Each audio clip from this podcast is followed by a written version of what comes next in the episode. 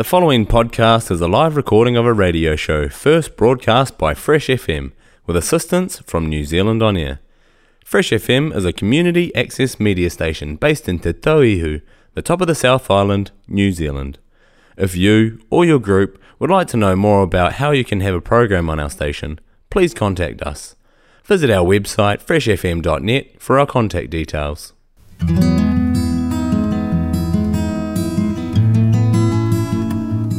What would you do if you knew you were going to die or that someone you loved was going to die? Well, guess what? You are, and you do. Nau mai haere mai, and welcome to Deathwalker's Guide to Life, a euphemism free show that deals with everything about death and dying you wish you knew but were afraid to ask. In it, we'll explore together how thinking and talking about death can help you live a life without regrets. Ko Kerry Sunderland Toku Ingoa. My name is Kerry Sunderland, and I'm the host and producer of the show, which is first broadcast on Fresh FM in Te Tauihu, the top of Aotearoa, New Zealand's South Island, and then available around the world on many of the major podcast platforms. Deathwalker's Guide to Life is produced with the support of the Tasman District Creative Communities Scheme, so big thanks to them. And if you'd like to find out how to get involved or wish to support the show in other ways, please go to the website, which is deathwalkersguidetolife.com.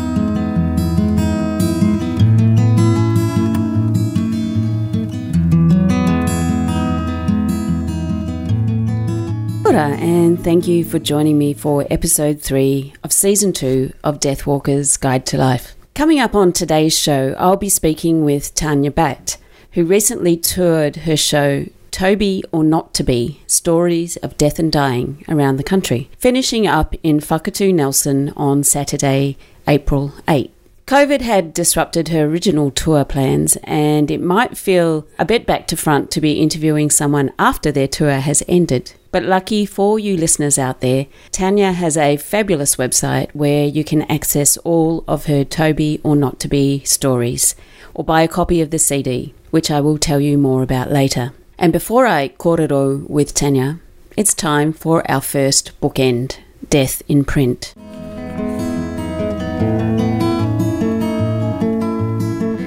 Today, I'd like to introduce you to a small book with something big to say. The book is called An Hour to Live, An Hour to Love, and it's written by Richard Carlson. You may know Richard Carlson as the author of Don't Sweat the Small Stuff, and it's all small stuff, simple ways to keep the little things from taking over your life, which was published in 1997 and spent two years on USA Today's bestseller list. An Hour to Live, An Hour to Love is a small book, and it sits on my bookshelf alongside Richard Bach's equally small books, Illusions, The Adventures of a Reluctant Messiah, One, and Jonathan Livingston Seagull. However, while Bach's mini novellas were only ever semi autobiographical, Carlson's small book is a true story. Actually, it's a letter he wrote to his wife Christine Carlson, which he presented to her on their 18th wedding anniversary. Seven years later, in 2006, after he died suddenly at the age of only 45, Christine poured through 25 years of love letters from him but this anniversary letter stood out. And I'd just like to read a tiny little bit from Christine's introduction. How poignant and powerful his message is now. Three years later, during the most sorrow filled moments of my life, as I grieve his premature death and the loss of my true love, and the plans that we had for our future together that will never happen, I remember his letter to me, the best gift ever given. All the Tiffany pouches and other beautiful things that money can buy pale in comparison to the evident love that leaps from these pages. There is one thing that I know with every breath and every fibre of my being, and it is that love is truly eternal and lasts forever. It is the core of our connection and expression of life. It is where Richard will remain pure and alive. I am united with him for all time. This gift holds the power of hope and comfort for me and our daughters as we grieve his loss and step into a new life. The letter Richard wrote to her opens as follows I've always believed that when reflecting on a life worth living, in which you are going to cherish every step along the way, it's a good idea to jump ahead and look back. This is a great way to get immediate and accurate perspective about what's really important right now. My absolute favourite quotation is from author Stephen Levine. He says, If you had an hour to live and could make just one phone call, who would it be to? What would you say? And why are you waiting? So he then goes on to talk about answer that question, those two questions, three questions perhaps. An hour to live, an hour to love is a powerful reminder to treasure each day as an incredible gift. I wasn't actually planning to tell you about this book, but it figuratively jumped off my bookshelf when I was prepping for today's show. Even more profound, it was only a few hours after I'd driven home from a memorial service in Golden Bay to celebrate the life of Judith Hoke, an American author, artist, anthropologist, spiritualist, teacher, environmentalist, and for the past 20 years or so, custodian with her husband John of a very special piece of land in Wainui Bay. Like Richard Carlson, Judith passed away suddenly at the celebration of her life, which was held at the Pohara Boat Club. I learned that Judith's last words for her brother had been, Keep having fun and that she very much embraced the philosophy of living each day to the full because you never know when tomorrow will be your last. As a celebrant, Laura Manson made her closing remarks and said her final goodbyes to Judith. A candle she'd lit earlier in honour of all the ancestors who had walked before Judith started sizzling and extinguished itself, and a trail of smoke wafted towards the celebrant. It was a pretty remarkable moment. An Hour to Live, An Hour to Love was published posthumously in 2008 with an introduction by Richard Carlson's wife, Christine. Like Carlson, Judith has also left a body of unpublished writing. Hopefully, it may one day make its way out into the world. Richard Bach, the other Richard, by the way, is still alive and 85 years old. Jonathan Livingston Seagull has sold more than 40 million copies since it was first published. And in 2014, Richard Bach published what is to date his last book, a sequel to Illusions The Adventures of a Reluctant Messiah, which he called Illusions 2 The Adventures of a Reluctant Student. You're listening to Deathwalker's Guide to Life. Coming up, I'll be talking with Tanya Batt.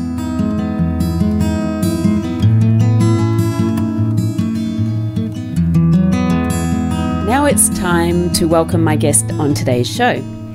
Tanya Batt is a storyteller, educator, gardener, collaborator, author, and podcaster. Over the past 30 years, she has shared her mahi or work in as many countries as those number of years to both adults and tamariki children. A very special young man called Toby inspired her latest show, a collaboration with her partner, musician Peter Forster. Kia ora, Tanya, and welcome to Deathwalker's Guide to Life. Kia ora, Kerry. Before we talk about your latest show, I'd like to go right back to the beginning of your story and ask you about your very first memory of death. Mm, my very first memory of death. Well, in terms of somebody significant dying in my life, that was one of my grandparents, my daddy Willis. He died when I was 10 years old, and he's the first person who I can remember dying. There were other relatives who died before then, uh, my grandpa Jack, but I don't really remember um, having emotions or memories connected with those deaths. I was just probably too young, so they're kind of just historic facts. But I remember Daddy Willis dying because I can remember that we weren't allowed to go to the funeral as children. Uh, so, you know, he was alive and then he was dead, and then that was it really uh, and there was n- none of that um, partaking in the ritual of closure. So that's probably my first memory of the death of someone significant in my life. And at that age, when you weren't allowed to go to the funeral, can you remember how that made you feel that you couldn't go? I remember feeling, you know, I was simply, I was told that, you know, children didn't go to funerals, um, but I kind of felt left out. Um, you know, I think I realize now, you know, and for many of us, it's really, I think, come home over the last couple of years with COVID, where we've been unable to attend the the funerals, the final um, goodbyes to friends and family. How important those those rituals are to mm. create closure. And so I, I do remember as a child feeling like you know I would have liked to have gone, but that wasn't it wasn't a choice. So it wasn't like I was offered that choice. Yeah.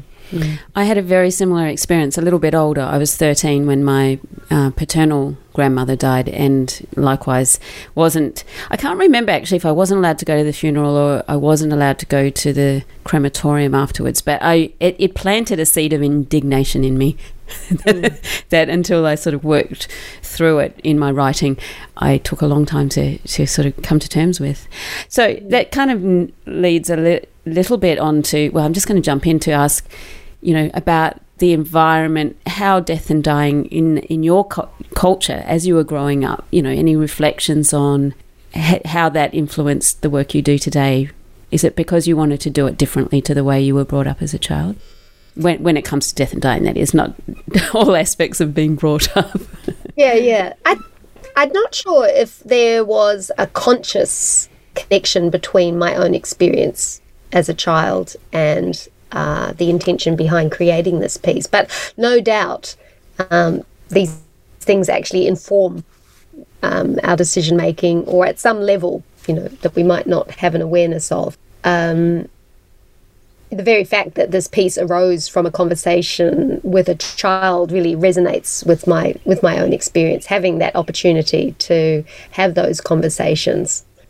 I think you know in many ways when you're a child i mean i mean of course things are dying around you all the time. Um, you know pets um, you know things in the natural environment. So now as an um, an adult who has spent a lot of time working with tamariki, I, you know, there have been lots of conversations um, about children observing life coming to the end of something uh, and someone, but uh, in kind of more ordinary ways as well as kind of significant deaths in children's lives. And how, in your experience of working with tamariki, have do children naturally respond to death before adults or and or our society's hang-ups get it, or you know phobias get in the way of of the uh, mm. response?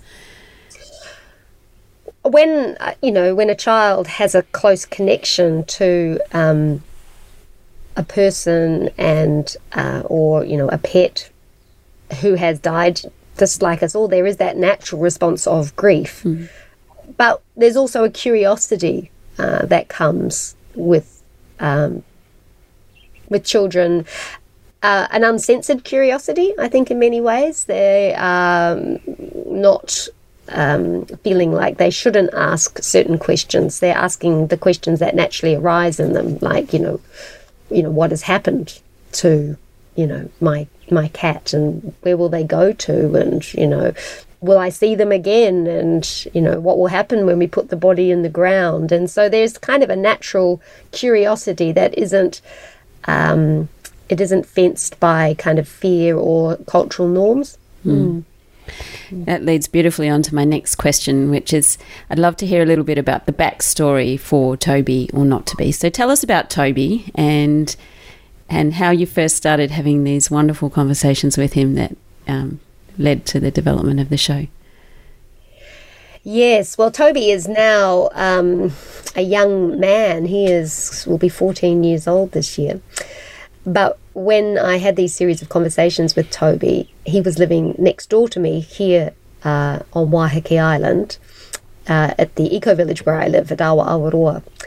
And he was four years old, and we spent a lot of time with each other. We kind of, uh, you know, as I said, I've worked with a lot of children in my time. I mean, Toby was in close proximity. His family and I bought a share together on the eco village. But there's just, just like you know, as adults, we snap with other some some other adults Toby and I just snapped together as two humans, really, and um, we actually just enjoyed each other's company. Toby's a very, uh, well, my impression of Toby is that he is a very thoughtful, um, contemplative person and has been ever since he was quite young.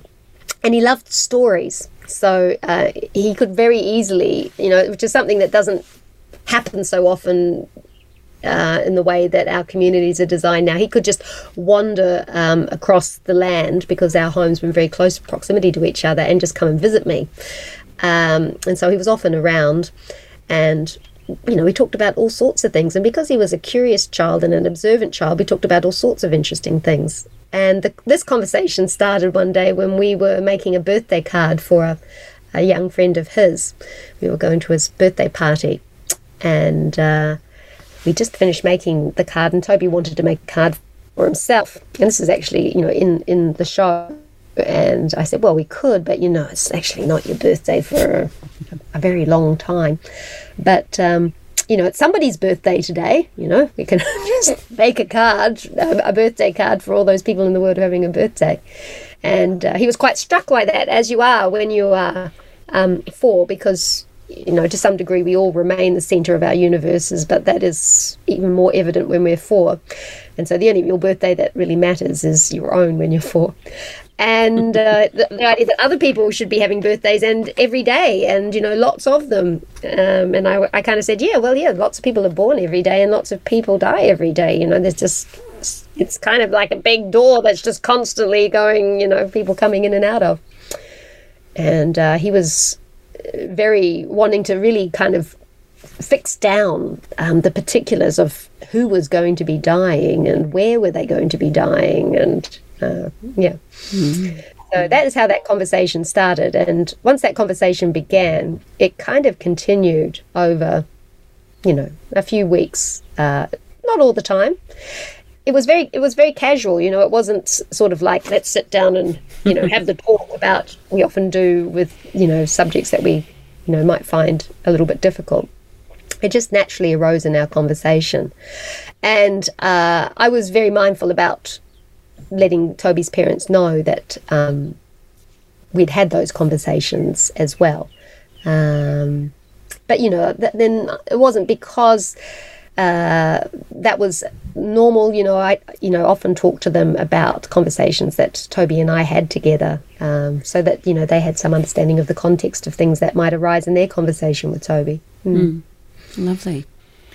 On your website, you mentioned that over the last 30 years, there have been numerous pieces of research investigating how death awareness affects how we live our lives how research has found that opportunities to deeply contemplate our finite existence can result in profound changes in the way we see the world and how we live. This is um, also the premise of this show, Deathwalker's Guide to Life, but it is also a particularly strong theme in today's show.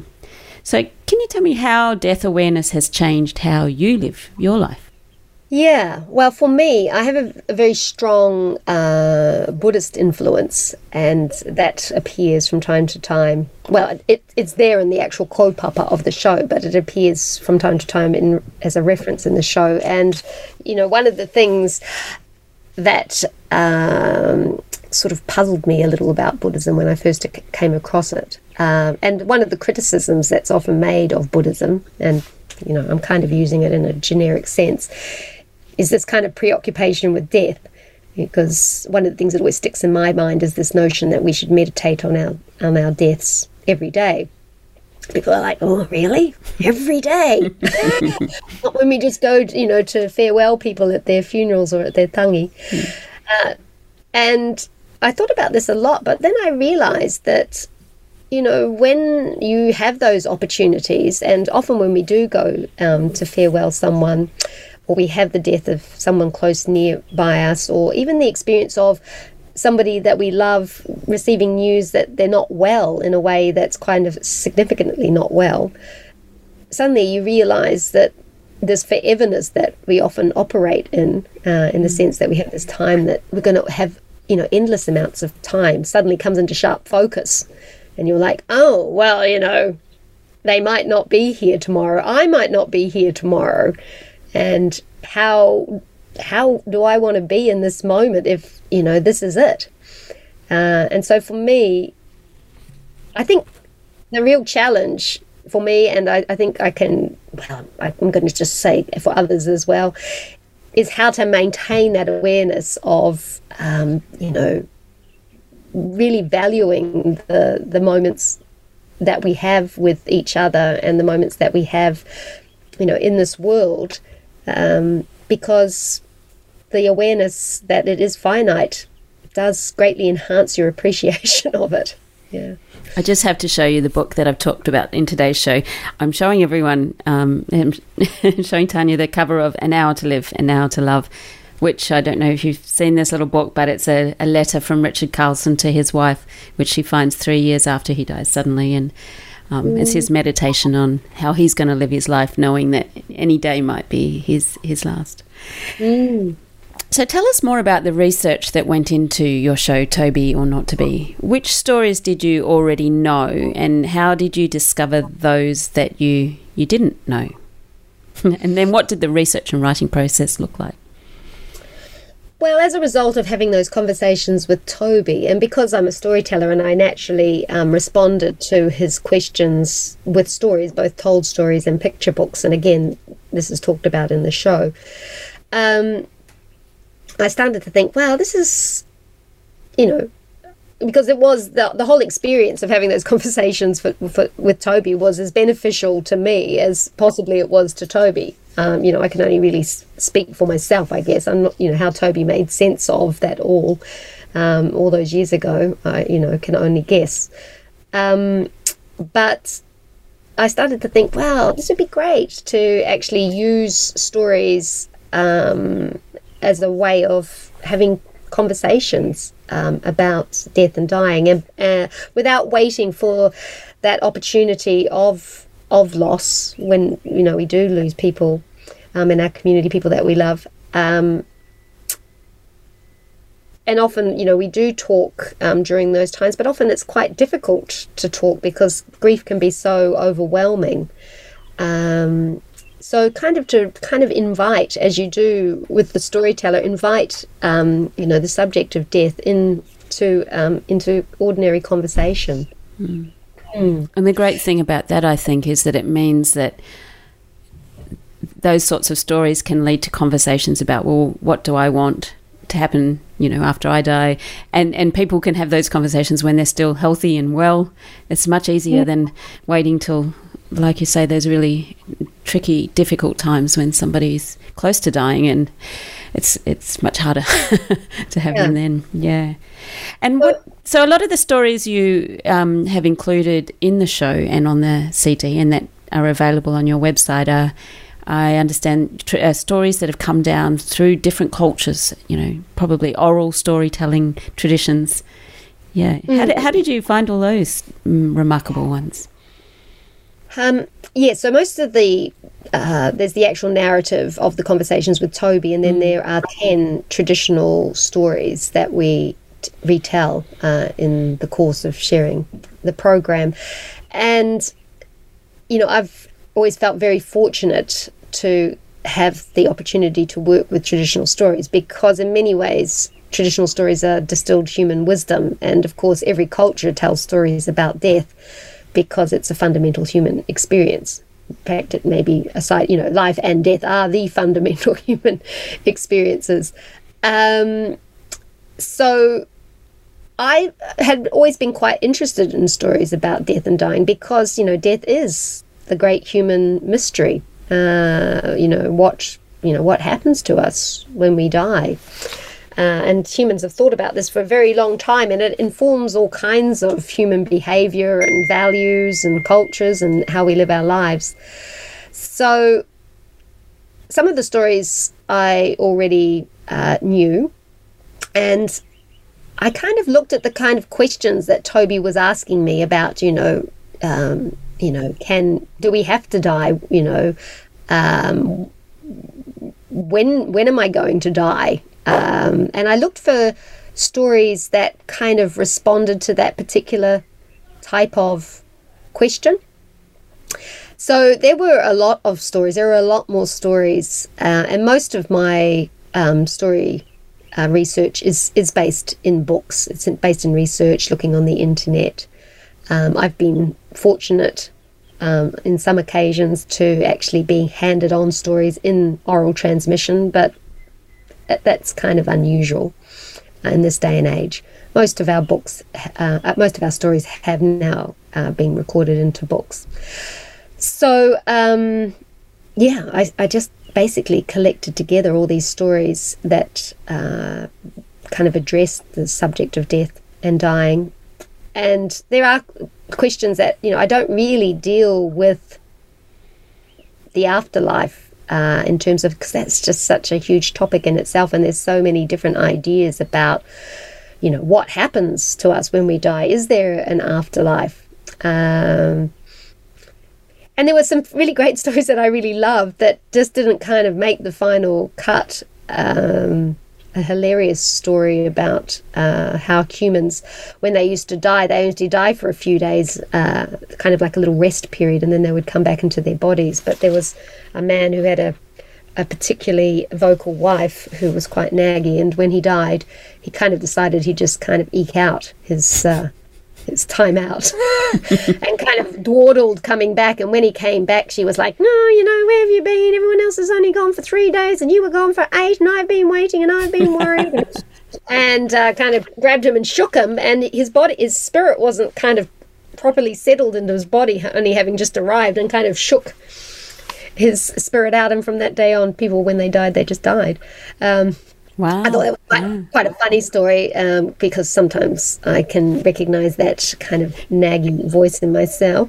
Uh, but um, yeah, so many. What culture was that out of curiosity? I am just trying to actually remember yeah. what culture that story was out of, but uh, I could look it up. But because um, it seems to be, you know, maybe the origins of, of the resurrection story. Who knows? Right. well, there's, you know, there are thematic ideas that reoccur in these stories um, because you know there is a shared finality about death in terms of our physical self. Um, so you know and so there are always stories like about you know can you outsmart death?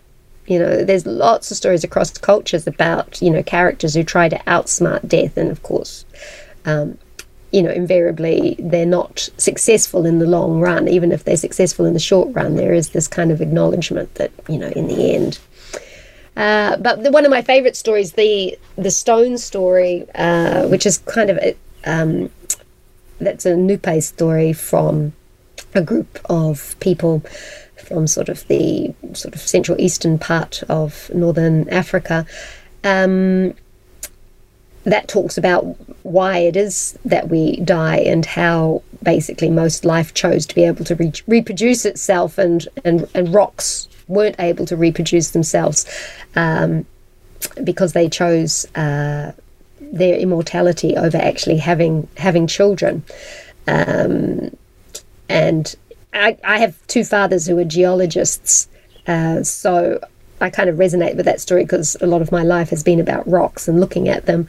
Um, but at the same time, you know, traditional stories are not always meant to be um, understood literally. And this is one of the challenges that we have with engaging with traditional material because we live in a very literal world rather than a metaphoric world. And so I've had these discussions with my ge- geologist fathers about whether, you know, of course, rocks don't live forever. They have a beginning and an end as well, and they were formed.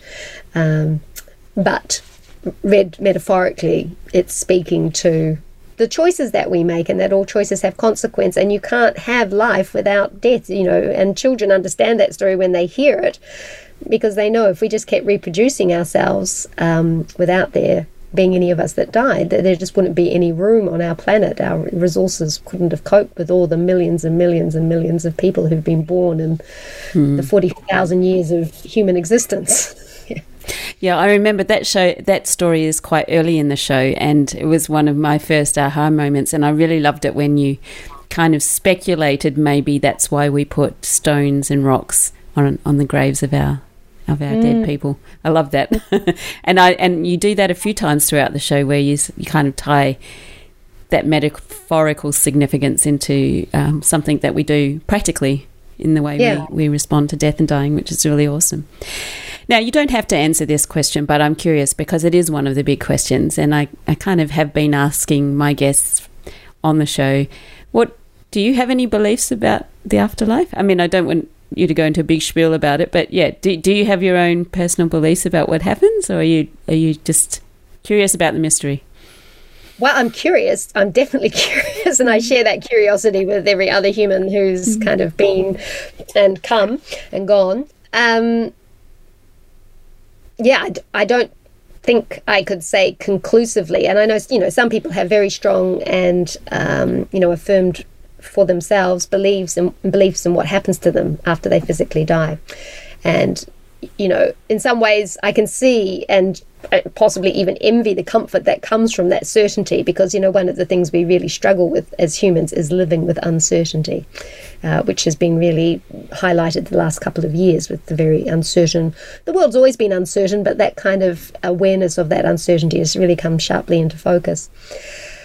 I had an experience when I was a teenager, which actually brought me a lot of comfort, though. And in short, that experience was momentarily and completely accidentally. And I was reminded about that quality of accidental the other day when I was listening to somebody else um, speculating about the nature of of spirit and spiritual experiences and they quoted someone who I cannot remember and they said that you know basically spiritual experiences are often accidental and spiritual practices make us more spiritual uh, accident prone so it's a lovely lovely mm. idea so my my own experience as a teenager was very accidental I was um, enamored with some trees uh, that were near where I lived and I had the experience of basically falling into well, that's not even the right expression, but I stopped my experience of who I was as a finite being stopped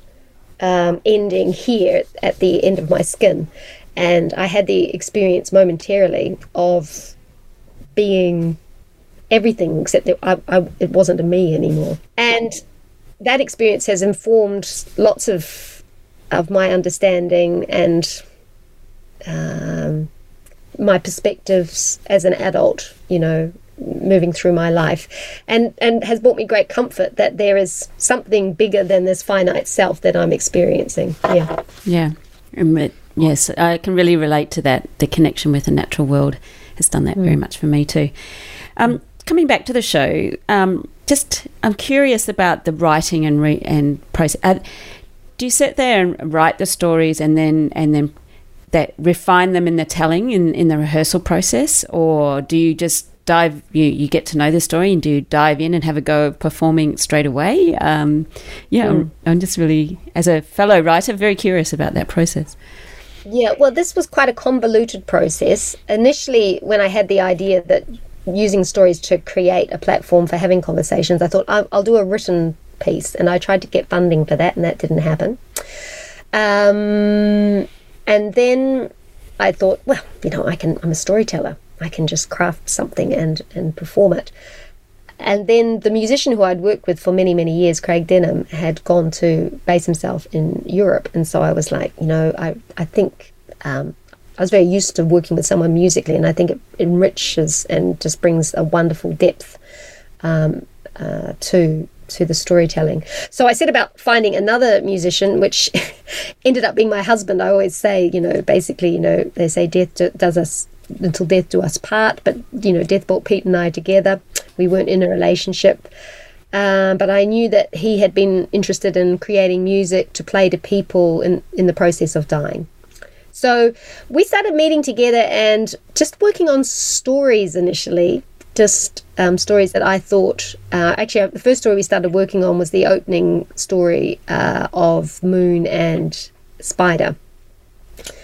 And just playing around with it, really. I mean, that's often, certainly in terms of a musical collaboration, how that takes place. You kind of just play really and like all creation there's a lot of argy bargy um, it's kind of like you know there's a lot of smashing and crashing and sometimes you know amazing things happen and sometimes it's just chaotic uh, but the the actual piece got kind of put on the back burner because as a result of working together, Pete and I ended up in a relationship together, and all of that took over. And it was actually um, really thanks to COVID. So there's one of the silver clouds of COVID when we were able to actually perform and tour that I said to Pete, let's finish that project because it's a really important project to me. And I've been trying to actually make it happen now for quite a few years and we're not going anywhere.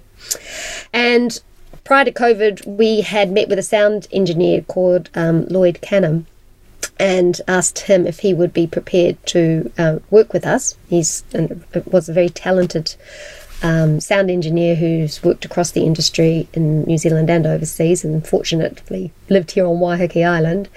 And he'd agreed to, which was quite significant because Lloyd himself was had been diagnosed with cancer at that point, and um, you know his his his diagnosis was a terminal diagnosis. So it was incredibly generous of him to give us that time to work on this piece, and very poignant the whole piece. Uh, but that created some constraints, and it also kind of changed the order in which things would happen. So usually you know, I had the stories, crafting the narrative together. There is a writing process for me. I do eventually kind of just have to sit down and kind of crunch it.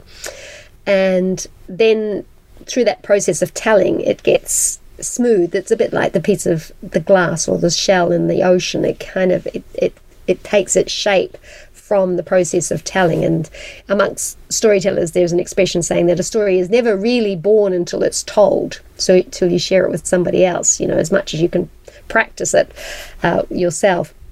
And because of uh, COVID, we, we couldn't go out into the world and just be practicing it on people. So we actually recorded the album first. Um, which is a very back to front way in my experience of doing things because as a storyteller often i record albums to document collections of stories uh, that have been told for some time.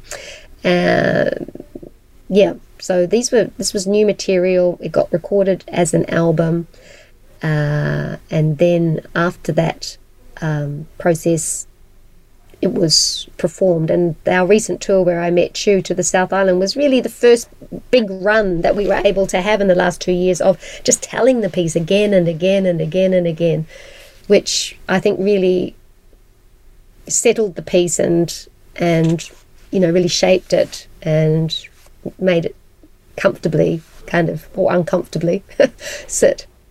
Very well yeah a bit of both being the topic uh, yeah, yeah. It was a flawless performance in Whakatū Nelson. It was really, I was just blown away how you can keep all of that in your head and, and it just flow, it seems to flow out so naturally. Um, what did you learn while touring the show? Um, you know, you said it's sort of this shape really kind of solidified, I guess.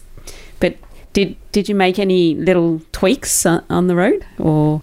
Yeah, I mean, this piece compared to some of my other storytelling pieces is is an incredibly crafted piece because there's kind of this complex um, complexity around a contemporary personal narrative being woven in amongst not only stories but kind of commentary and reflection and music. Uh, because quite often when I am performing pieces, even stories that I know quite well, one day I can tell them and have some kind of realization about the story that it hasn't occurred to me before. Um, sometimes that comes about as a, as um, a response to somebody's reaction to that story, or you know, just a kind of alignment of time and feelings, and uh, you know that that moment really. One of the things for me that I really love is having conversations with people after sharing the piece, uh, and you know, listening to to their reflections, uh, and that often does inform although it is a, a, crafted piece, and people often ask me about a distinction between theatre and storytelling, there is. It's not like there is a line that I have to say each time. I mean, the stories form in the same way that a river kind of makes a path through land, so the words make a shape um, in the shared landscape. But it doesn't mean that the river can, you know, can't go somewhere else and uh, and that with storytelling that's often what is the case when you kind of get a certain response um, and that's in some ways less likely to happen in adult audiences because uh, adult audiences aren't really usually in in the um, of the habit of kind of inter- interrupting. What we see is interrupting, whereas children, you know, you'll be telling a story and suddenly a question occurs to them about what they've just heard, and they'll say, but why you know or you know um, and that is the great gift that children bring is their why you know because you and i talk about this again in the piece. It's like toby's questions all these things that we take as givens you know why do things get old you know? Uh, why do you bury your dead? It's like well you know you just think well we do it you know it's, it's what we've always done and we keep doing it. But the the the voice of which we do carry inside us of the four year old, that inquisitive voice that longs to understand and connect with the world that they live in, informs all the time about how a story is told and and and shared. Yeah. Yeah, wonderful. Unfortunately, we're almost out of time, but I want to ask you what's next, and then I've got my final question for you, um, which is a, a very light-hearted one. So, yeah. So, what's next for you? Well, uh, I'm home on Waiheke Island now, as we just spent two months away, which was wonderful to have that experience to be out in the world and sharing stories to real people again. Um, but so I'm actually doing a, a quite a strong focus on um, teaching. Uh, I've got funding to uh, continue with the program I started last year, which is all about our relationship with our kai, with our food. Um, in the in the mara in the garden, and for me the garden's been a great teacher. And actually, as I spoke again around in the piece of Toby or Not to Be, you know, Toby and I spend a lot of time in the garden together, and so I, you know, often used metaphors from the garden to talk about things that happen in our lives. And um, that's kind of the impetus, I guess, for the, the piece of work that I'm doing here on the island with the local tamariki here. Knowing something about our food and our connection and learning from those bigger cycles that um, we're part of. But in terms of um, thematically, in terms of death and dying, uh, this tour was a wonderful opportunity to connect with lots of incredible people, yourself included, who are doing the mahi in this area out in our hapori in our communities. And uh, from you know death cafes through to compassionate communities to people who are you know really working to give us the skills to actually be able to help those that we love transition from life to death and to prepare ourselves for that experience as well. So, all of that has inspired and informed me to um, begin a death cafe here on Waiheke Island, and that's going to um, very seasonally appropriately begin next month in June as we step into winter and step uh, towards Matariki as well. So, um, yeah. That's, oh, that's, that's fantastic. Maybe when you've got the details details finalised, you could share them with me, and I can pop them up on my website. Um, because I do have a few listeners. I know of a few already who live in Waiheke, and hopefully there will be many more soon. Mm. So my final question is: I ask this of everybody who I have on the show is. Um, as I'm putting together a playlist of what I'm calling farewell songs. So I ask each of my guests to nominate, and sometimes it's hard to nominate just one, but the first one that pops into your head what is one song that you would really love played at your funeral or wake or the celebration of your life when you've gone? Can you think of one? Oh, a song to sing. Obviously, I've not planned my funeral well enough. I actually have a whole book of instructions. Pete's certainly hoping he goes before I do because he's like. I said, Well, you want something to do, won't you, when I'm gone? um, well, a, a particular song. I, we have a group on the Eco Village, um, and we meet every Monday night and we sing together. And I guess uh, if I was to die tomorrow, I would love that that group of people came and sung um, at my farewell. And we sing a, a beautiful Māori waiata called um, Takumana. So um, it's a beautiful harmonized piece, and I love the sentiment which speaks of the light that is in each one of us. Um, and and call calls upon it. So, yeah, mm. I would hmm. probably love Takumana with my friends um, singing it uh, at my funeral if it should be tomorrow. well, I love I love that um, for a storyteller how unique your answer is because I'm not going to find that song and that well that that particular version of that song on on Spotify, am I? so your song might have to be a mystery one in the Spotify playlist. but that's wonderful. Thank you so much for joining me on the show today, Tanya. I really enjoyed our korero and have a wonderful rest of your day. Oh, thank you so much. And thank you for the great mahi that you're doing.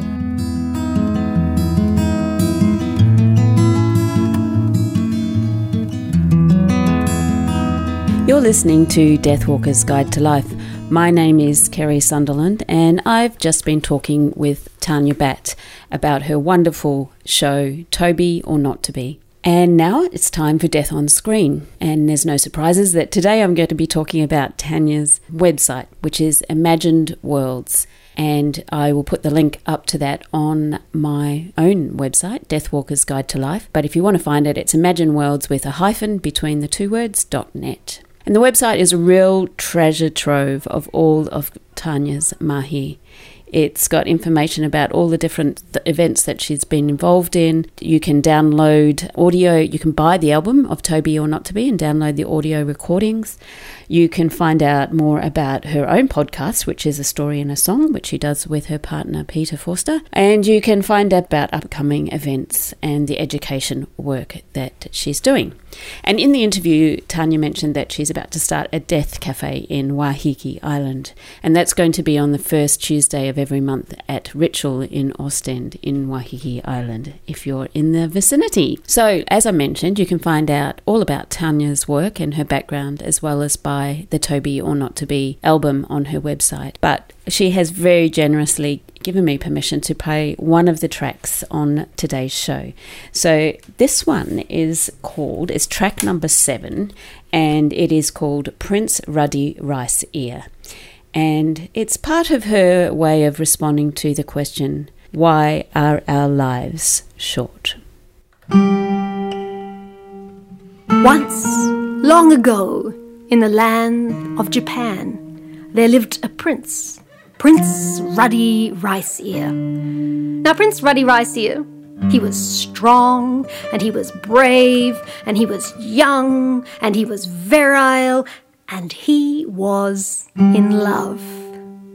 He had fallen in love with the beautiful princess blossoming as brilliantly as the trees. And such was his love that he went to her father, the great spirit of the mountain, to ask if he could marry her. And the great spirit of the mountain said, Very well, Prince Ruddy Ear. I will grant your request upon one condition that you take my other daughter, Princess as long as the rocks, also to be your wife. Well, Prince Ruddy Rice Ear was a young man, so all he could think of was double the delights, and he agreed. Later, he was to discover that Princess as long as the rocks was as unpleasing to the eye as Princess blossoming as brilliantly as the trees was beautiful. And so, on the night of their wedding, when it came time to retire to their marital bed, Prince Ruddy Rice Ear took only Princess blossoming as brilliantly as the trees, and he shunned Princess as long as the rocks. Princess, as long as the rocks, returned to her father, complaining bitterly. And the next day, the great spirit of the mountain went and confronted Prince Ruddy Rice Ear. He said, You have insulted me by rejecting my daughter. But worse than that, you have brought a curse upon your own kind. For had you taken both my daughters to your bed, your offspring would have been as long lived as they were youthful. But now your offspring will be as short lived as the blossoms on the tree. And that is why, according to Japanese tradition, our lives are so short. The Japanese have an interesting word, wabi sabi, which means the beauty of things and the process of decay. Not surprisingly, we don't have an equivalent word in English because in modern society we have no value of old age and the gifts that it brings.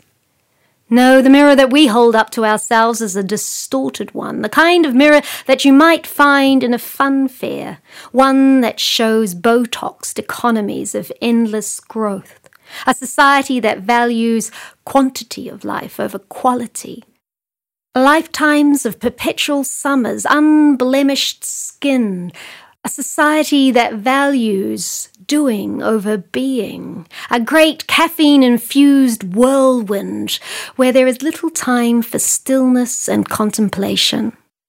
And that was Tanya Batt with Prince Ruddy Ear and some reflections on the metaphorical meaning of that story in today's modern world. Thank you so much for joining me for this episode of Deathwalker's Guide to Life. Please remember to go to the website Deathwalker's Guide to life.com for more information about my guest today, Tanya Batt, and all the other information we've talked about on the show.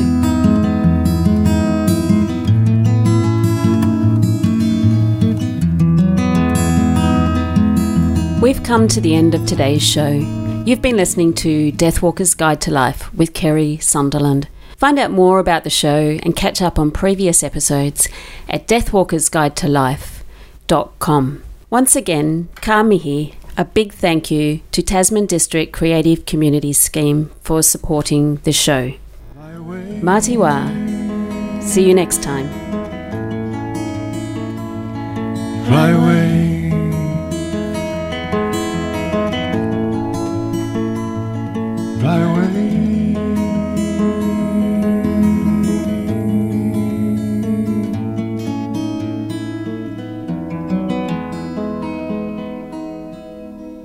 The podcast you just listened to was a live recording of a radio show, first broadcast on Fresh FM, the top of the South's community access media station, with support from New Zealand On Air. The funding of Access Media makes these podcasts possible. To find similar programs by other community access media stations, go online to accessmedia.nz.